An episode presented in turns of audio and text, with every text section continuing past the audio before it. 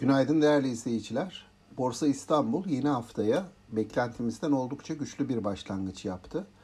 Ee, hızlı bir şekilde bir önceki zirvesine yaklaşmış oldu dünkü %3'ün e, geçen e, artışla birlikte.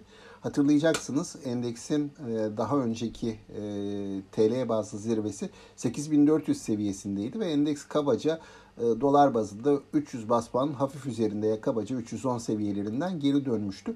Dünkü işlemlerle 300 e, endeks seviyesi de dolar bazında geçilmiş oldu. O açıdan bugünkü e, işlemler ve bugünkü endeksin seyri yeni bir e, rekor getirebilir hem TL hem de döviz bazında. Dünkü işlemlere baktığımızda özellikle endeksi destekleyen sektörler arasında çimento, demir, çelik, enerji ve bilişim hisseleri ön plana çıkıyor. Bu sektörlerdeki alımlar oldukça güçlüydü. Tabii bu sektörlerin ortak özelliği altyapı e, sektörleri olması. Çimento, demir, çelik, enerji sektörlerinin bir miktar altyapı sektörleri olması. E, buna ilaveten Tüpraş, Ereğli, ve Türk Hava Yolları gibi hisseler de ki bunlar endeks üzerinde ağırlığı olan hisseler dünkü yükselişe önemli katkı sundular.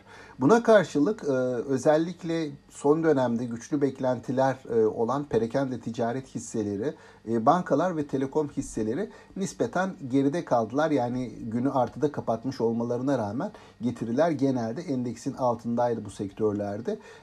Dolayısıyla burada da hani bu ayrışma dikkat çekmiş oldu. Biz bugün itibariyle BIST'teki güçlü alım ivmesinin en azından açılış itibariyle süreceğini tahmin ediyoruz. Muhtemelen gün içerisinde yeni rekor seviyeler e, denenecektir.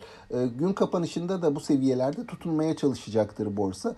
Tabii yukarı yönlü ivme korunurken bir yandan da bu seviyelerin daha önce geri dönüş e, yaşanan ve bir miktar e, direnç oluşturan sektör, seviyeler olduğu unutulmamalı. Hani yatırımcılar bunu da takip ederek borsada işlemlerine devam etmeliler diye e, düşünüyorum. Sağlıklı, bol ve bereketli, e, kazançlı günler dilerim.